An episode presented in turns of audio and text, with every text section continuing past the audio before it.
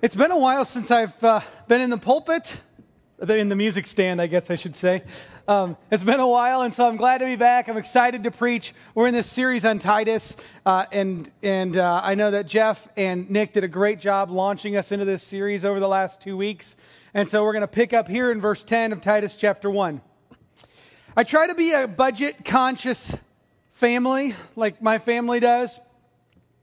We uh, we work really hard at that. And uh, so, consequently, at the end of the month, when you're living on a budget, you, usually there's not a lot of money. And so, as you may have noticed, I tend to really enjoy my Kum & Go drink. 84 cents after tax at Kum & Go. Uh, I kind of have probably gotten into I, we'll just call it a habit. Some people might call it a caffeine addiction. I don't know what you want to say, but I, I sort of finding myself really wanting one of these every morning. But when it's at the end of the month and you're on a budget and you don't have any money left in the budget to the first of the month, I tend to find myself scrounging for change in the morning. If you've ever had this experience, you know what I'm talking about. I'm going through ashtrays in the car. I'm, we have a little secret compartment in the stroller. Clarissa hides money in certain places around the house that uh, she doesn't think I know about, but I do. And so uh, I'm looking for 84 cents. All I need is 84 cents.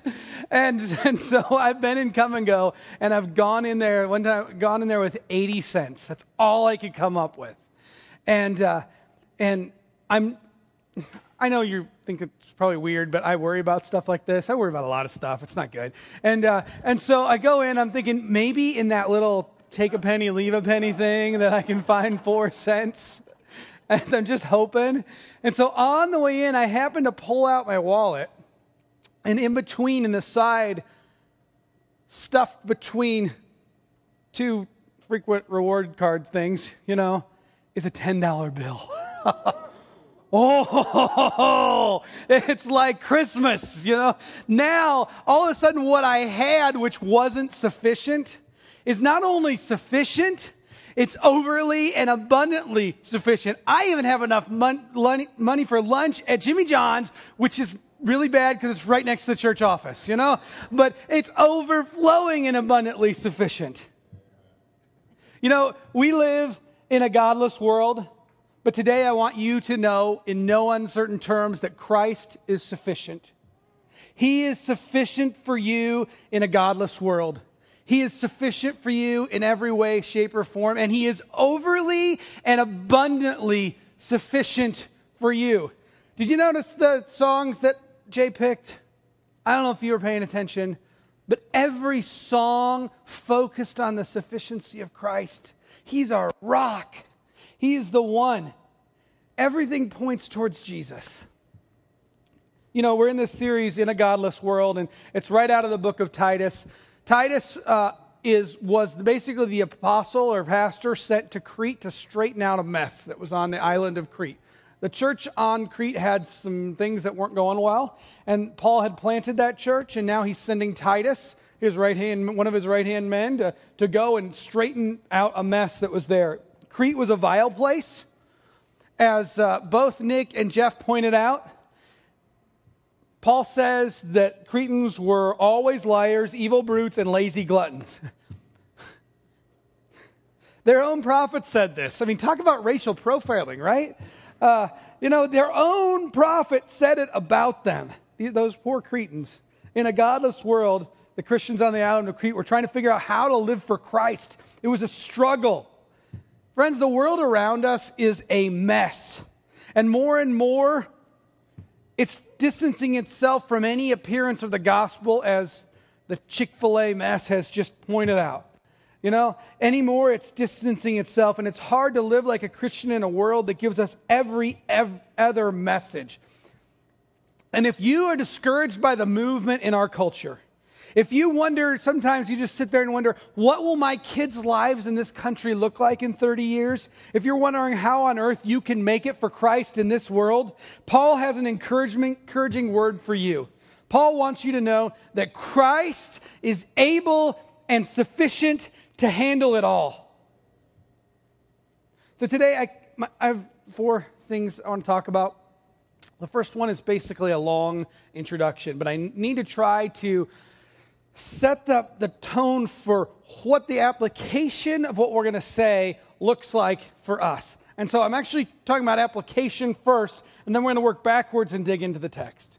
But the first thing you need to know is what I've already said. The first thing you need to know is that Christ is sufficient. Christ is sufficient. Paul's theme in verses 10 to 6 is the sufficiency of Christ. Crete was a world, an island that was decidedly anti Christian. It wasn't conducive for living out this gospel of Jesus. And last week, Nick did a great job in preaching uh, from Titus, and, and he talked about godly leaders. And the last point Nick made was that godly leaders protect the sheep because there were people who were saying Christ isn't sufficient. There were people saying, in the church, no less, Christ isn't sufficient. You need more than he can give. The sufficiency of Christ is one of those big blocks of the Christian faith. It's one of the major beliefs. Christ is what we need. And at Waukee Community Church, we try to focus on the sufficiency of Christ and not get sidetracked from his sufficiency.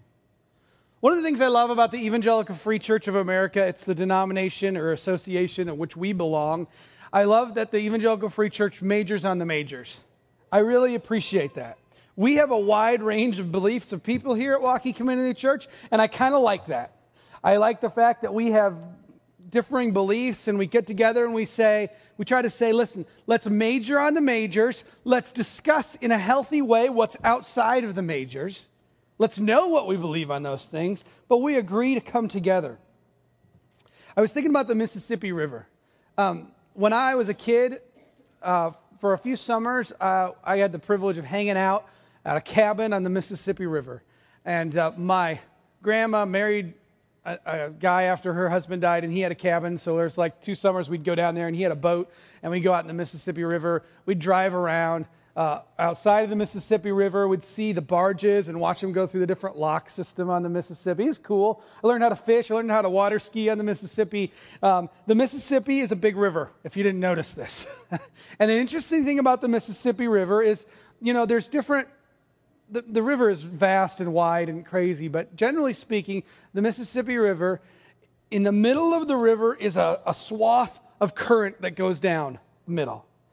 And on the sides, we have the eddies and pools where the, uh, any river, really, any river pools up in the edges. There's weeds, there's things. And if you want to be flowing down the river, you stay in the middle of the river.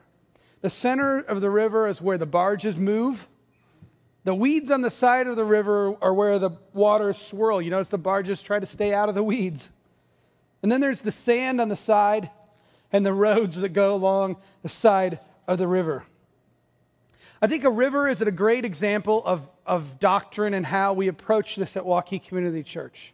Because we start with the sufficiency of Christ. We start with the atoning death of Jesus for our sins, his deity, his resurrection. We talk about the importance of faith in him and when we're and, and the importance of living out this mission of being disciples. And when we're on mission, when we get the doctrine, we're in the center of the river, we're cruising down the river. But there's sort of these eddies and pools on the side of the river.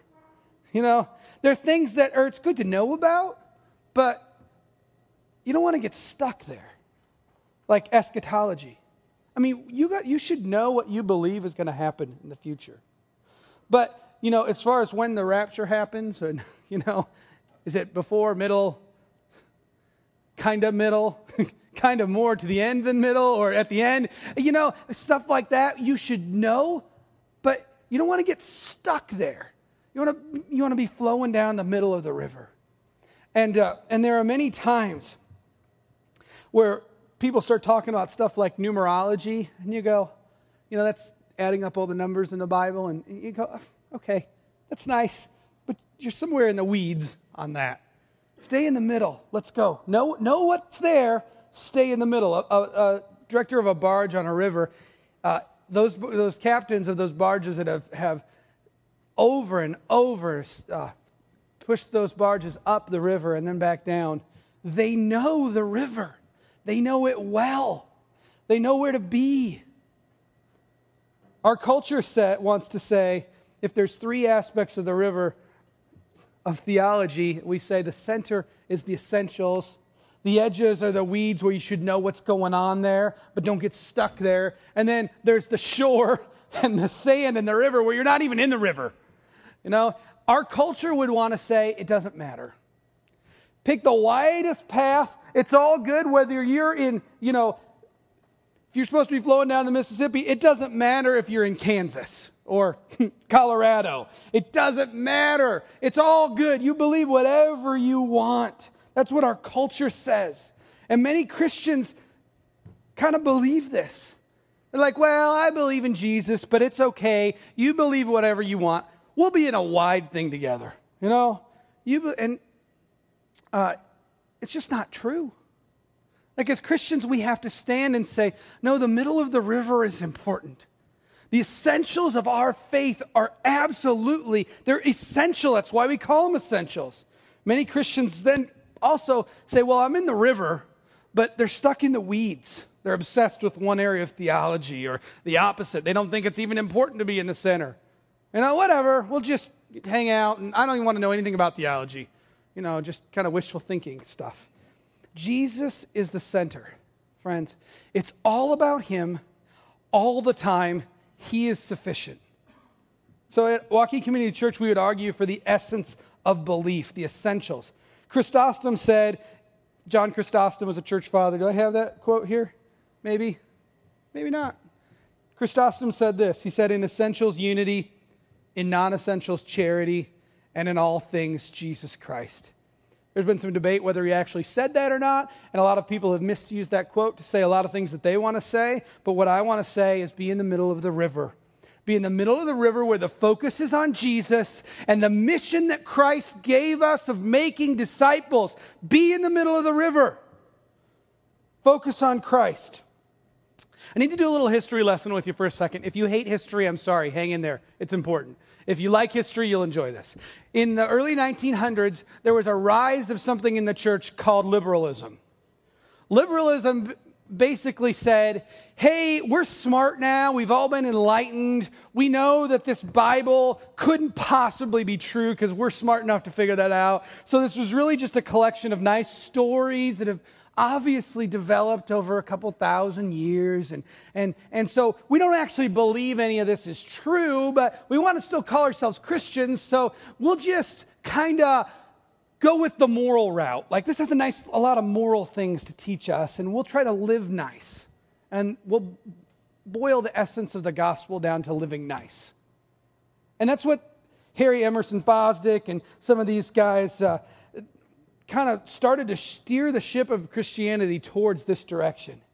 And there were a lot of people that said, uh uh, no, this word of God is important. And so they got, they called themselves fundamentalists. They said, there are, it's, it's great to talk about this wide scope of theology, but there are some essentials, and we cannot lose essentials or we're out of the river altogether. And so the, the fundamentalists defined this narrow stream in the middle. They said these are the fundamentals of the faith. They talked about the inspiration of Scripture, that these are God's words and they're inerrant. He talked about the virgin birth of Jesus. He really was God in human form. That's an essential of the faith. They talked about the death of Christ, that that atones for our sins, that it, we, through the blood of Christ, we are reconciled to the Father. They talked about the resurrection, that Jesus really did rise from the dead. And when they talked about that miracles really do happen. And that was fundamentalism. They focused on the essence of the gospel sinners, the incarnation, sacrifice, resurrection, faith. Now we're part of God's kingdom, living towards his ends, for his purpose. And the center of the river then is Jesus. Christ is enough we live like we're on mission all the time. And this is what the fundamentalists in the early 1900s tried to say. They tried to stand up to these liberals and say, No, you're losing the gospel. Don't lose the gospel. Don't do it. Loving discussion is always great, but we always come back to Scripture, what the Word of God says. And there are some things about which we do not waver. The reformers, 400 years earlier, called it the solas. sola fide, sola gratia, sola scriptura, sola Christus. Th- those last two, sola scriptura, that meant, hey, whatever we do, only through the Bible. This is the guide for faith and life. This is important. And they said, solus Christus, only Jesus. Christ is sufficient for forgiveness. He's sufficient for life and godliness, and He's sufficient to meet my needs. I told you this was a really long introduction to get to the text, and it is. Christ is sufficient. My second point Christ is sufficient, but Christ alone is sufficient. Christ alone is sufficient. Now we're going to get to the text. Paul has just told Titus listen, leaders are important. We, we must preserve the church by encouraging others by sound doctrine and refuting those who oppose it. That was verse 9. Now he's going to get more specific. He says, Here's the people that oppose sound doctrine. Here's what they're like. He says, There are many rebellious people. Rebellious people. They've got lots of talk, he says. Many rebellious people, mere talkers and deceivers. They've got, just got talk, they've got lots of untruth. You know, here's the interesting thing if you say a lie enough to yourself, you'll start to believe it. It's true. You just repeat a lie to yourself enough, often have conversations with other people about untruth, and you will start to think that the lie is truth. That's what these people are. They're mere talkers and deceivers, especially or specifically those of the circumcision group. I'll get to that in a minute.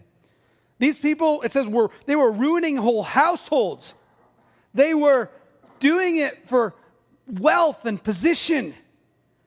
These were people in the church that were teaching bad doctrine. They had taken the essentials of the faith down the middle of the river and they changed them.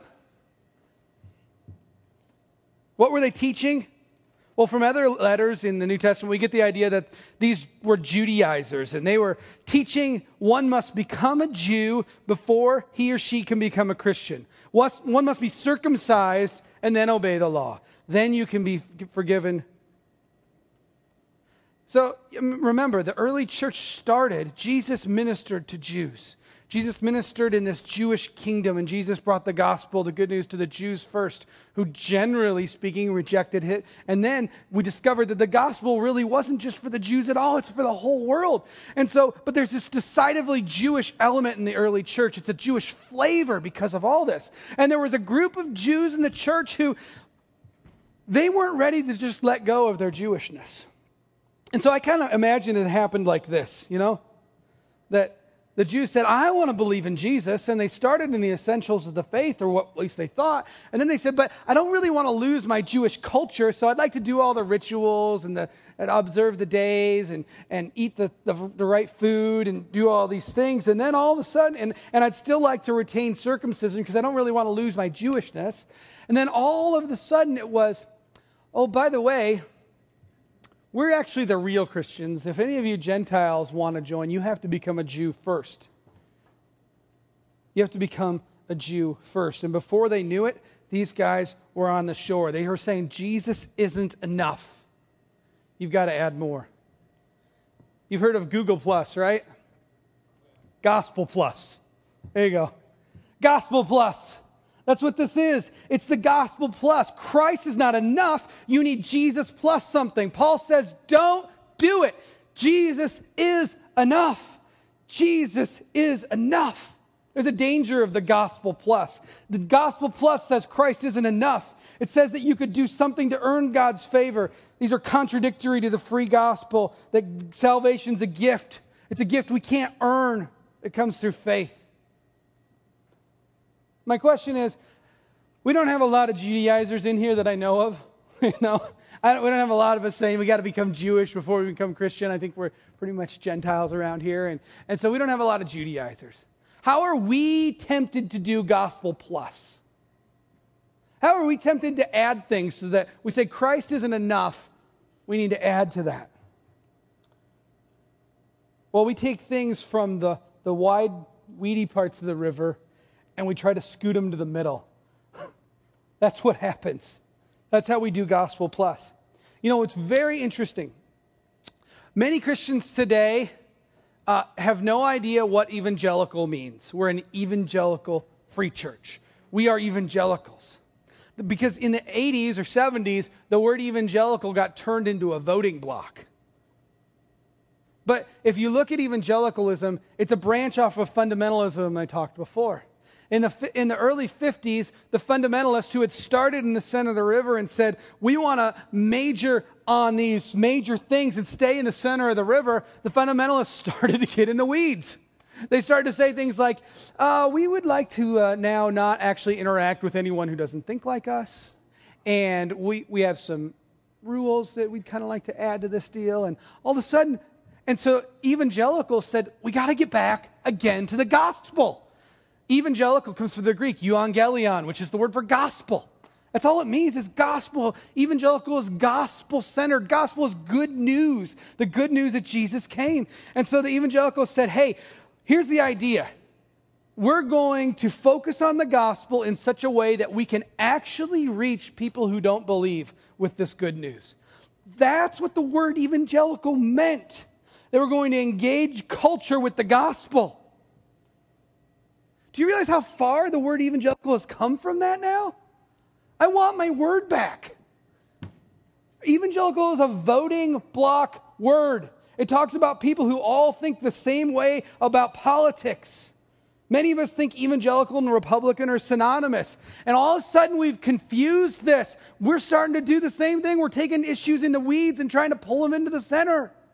We're saying, well, if you have a Christian, how could you vote Democrat? You must have to, you have to be a Republican. All of a sudden we're saying, and on this issue and that issue, and, and, and we're just listening to the world and saying, hey, we'd like to define what evangelical means. And we're going, hey, that sounds good to us. We like your definition. I want my word back. We confuse politics with our faith. Friends, the goal of Christian faith is not to legislate moral behavior. Jesus said, My kingdom is not of this world. We're adding something to the gospel. And it's not that you shouldn't vote a certain way, it's not that you shouldn't be part of a political party. That's not what I'm saying at all. I'm just saying don't take it from a side issue and bring it into the mainstream of what it means to follow Jesus. There are convictions, and God should lead you to vote your conscience.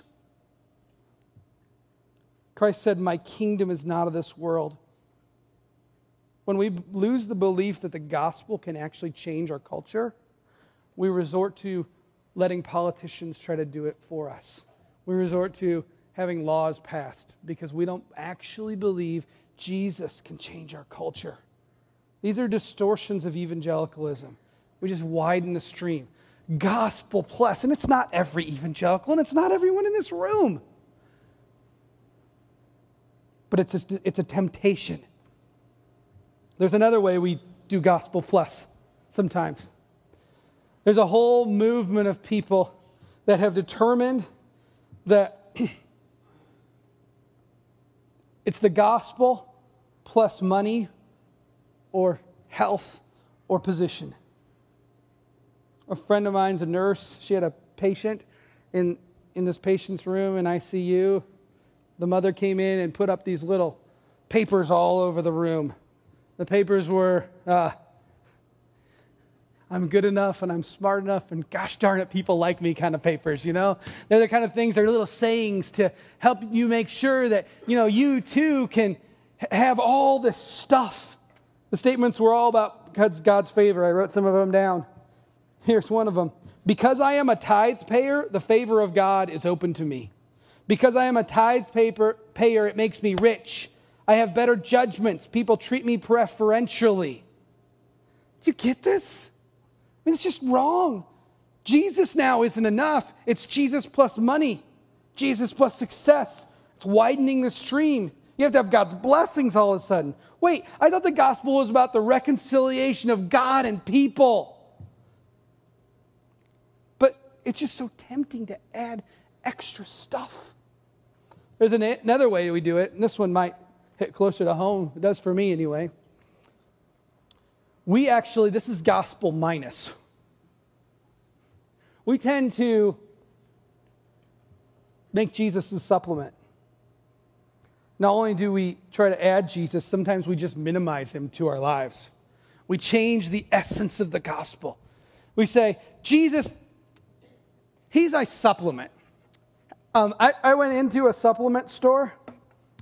Did you know in this country, $22 billion in vitamin supplements are sold each year? 52% of adult Americans surveyed in, in uh, 2006, so it's a little old, said that they regularly use supplements. Well, okay, fine, nothing wrong with supplements. My vitamin D is low because it's February and I haven't got any sun. I need a supplement to boost my life. Will I die if I don't get the supplement? No, but it'll make me feel better. That's how many people view Jesus. You can survive without him, but sometimes you just need him. Sometimes you just need to kind of a little Jesus boost. And so we tend to treat Jesus this way. Our spirituality is low, so we boost up. I go to church, read my Bible a little more. Jesus is a supplement.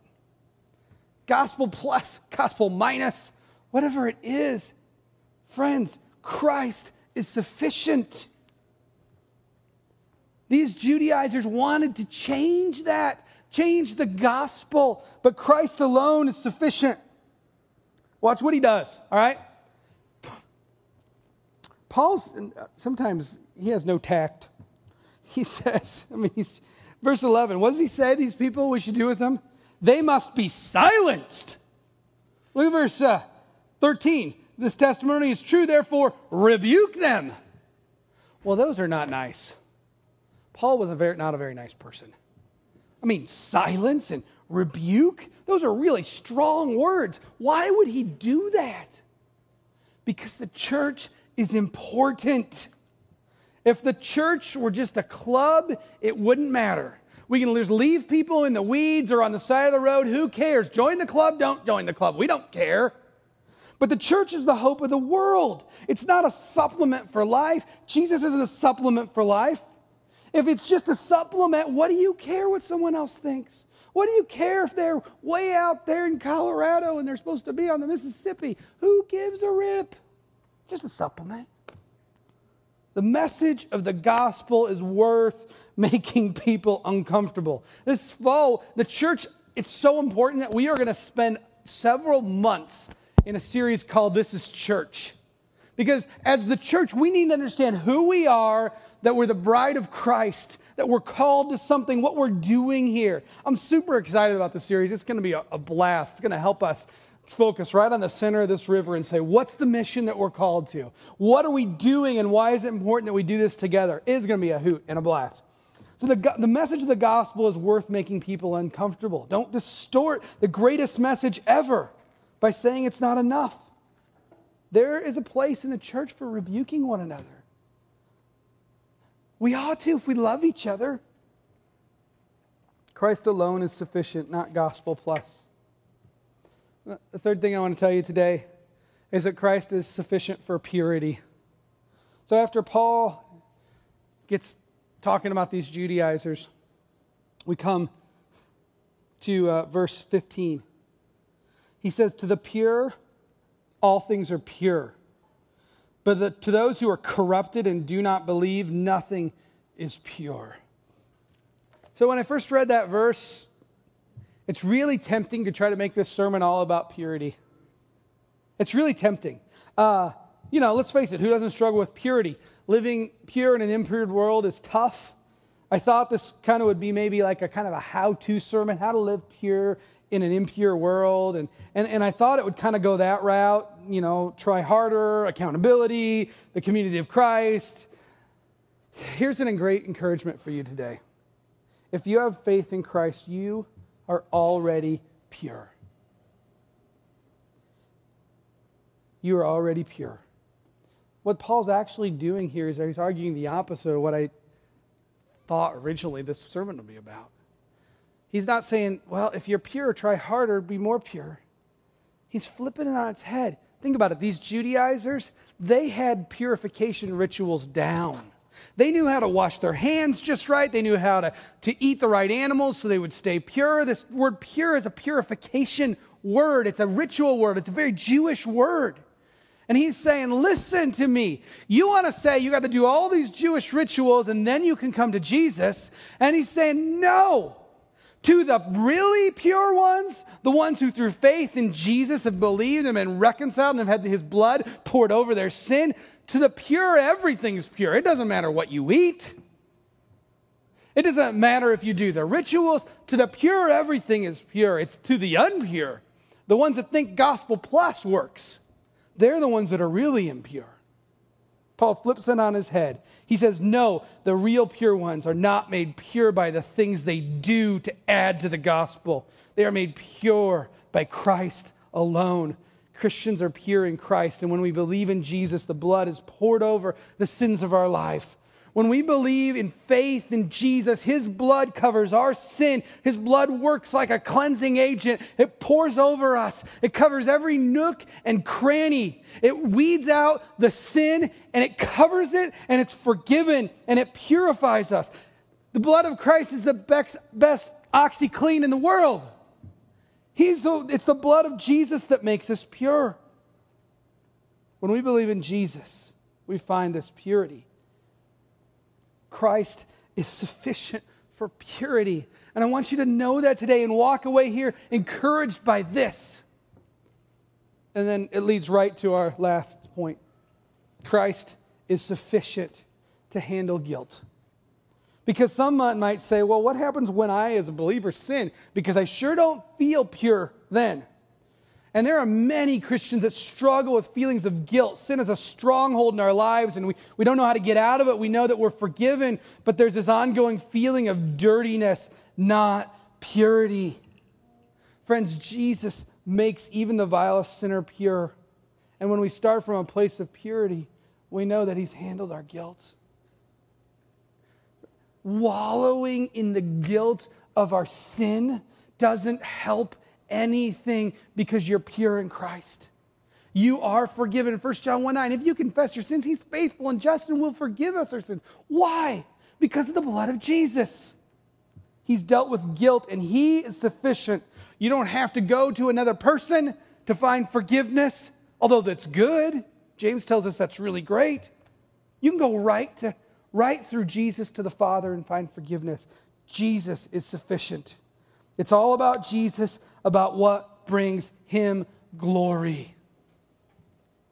Jesus is sufficient. Christ is sufficient. And he's sufficient enough to help us when false teachers and when our own ideas, we tend to get off in the weeds and somewhere else to bring us back to the truth and the essential of the gospel. He's sufficient. MacArthur John MacArthur, some of you hate him, some of you like him, whatever. He's got a good story. I want to share it. Um, at one point, he was invited in, in Hollywood to speak to uh, just a whole group of, of people who were non believers. And so, you know, I appreciate it. He took that opportunity. For 45 minutes, he just shared the gospel with a whole bunch of non believers. And he didn't know what the fruit of it would be, but he just shared this good news. You don't believe in Jesus, but guess what? Jesus came so you could be forgiven. And, and MacArthur says immediately after he was done, a young man came up to him. He, this young man was from India, and he was a Muslim from India. And he came up to him and he said, I want Jesus Christ in my life. MacArthur said, Well, let's go over, come over to the side here. And, and he did. And he said, the, the man said to him, I want to tell you, I'm a Muslim. I've been a Muslim all my life, but I want to have Christ. And so MacArthur was thrilled by this. Like, this is a great opportunity. He said uh, he had never had the privilege before this point of leading a Muslim, of being part of that, of leading them to the saving grace of Jesus Christ. And so he was really excited, and they went and he explained the whole gospel again, and he talked about opening up your life for Jesus and, and uh, opening up for his forgiveness, this purity to flow over him and, and find Christ. And so he prayed with the man, and, uh, and this man prayed, and he was so thrilled. And the man got up so happy, he had this glow on his face. And he said to MacArthur, he said, Now, isn't that wonderful? Now I have two gods, Jesus and Muhammad. The gospel plus. MacArthur had this great opportunity to explain to him that Jesus wants your whole life because Jesus alone is sufficient. Friends, in many ways, many of us are practically speaking like that Muslim man. We like Jesus, but we've been adding all these other things, and we don't even know it. Sometimes we don't even realize it. MacArthur explains to that man what I want to tell you today is that Jesus alone is sufficient for you. And when we rely on the sufficiency of Jesus, we don't add to the gospel. We don't try to earn God's favor. We don't minimize the gospel by, by making Jesus a supplement. The center of the river is the sufficiency of the sacrifice of Christ. And that's what keeps us moving. As we close, my prayer for you is may you take comfort in the completeness of Christ's sacrifice for you. May you make Jesus the main course, not a supplement. May you be confident that his blood has made you pure. And may you live in the middle of the river on mission for Christ. Heavenly Father, it is with great, great joy that we bask and rest in the sufficiency of Jesus. Every problem that we face, Jesus, you're able to handle. The turmoil in my heart the turmoil in others' lives, in our hearts, Jesus, you are sufficient. And so we turn to you gladly. We don't add to you, we don't minimize you. We ask that you would help keep us on mission for Christ, not off in the weeds. We pray this all in the precious and holy name of Jesus. Amen.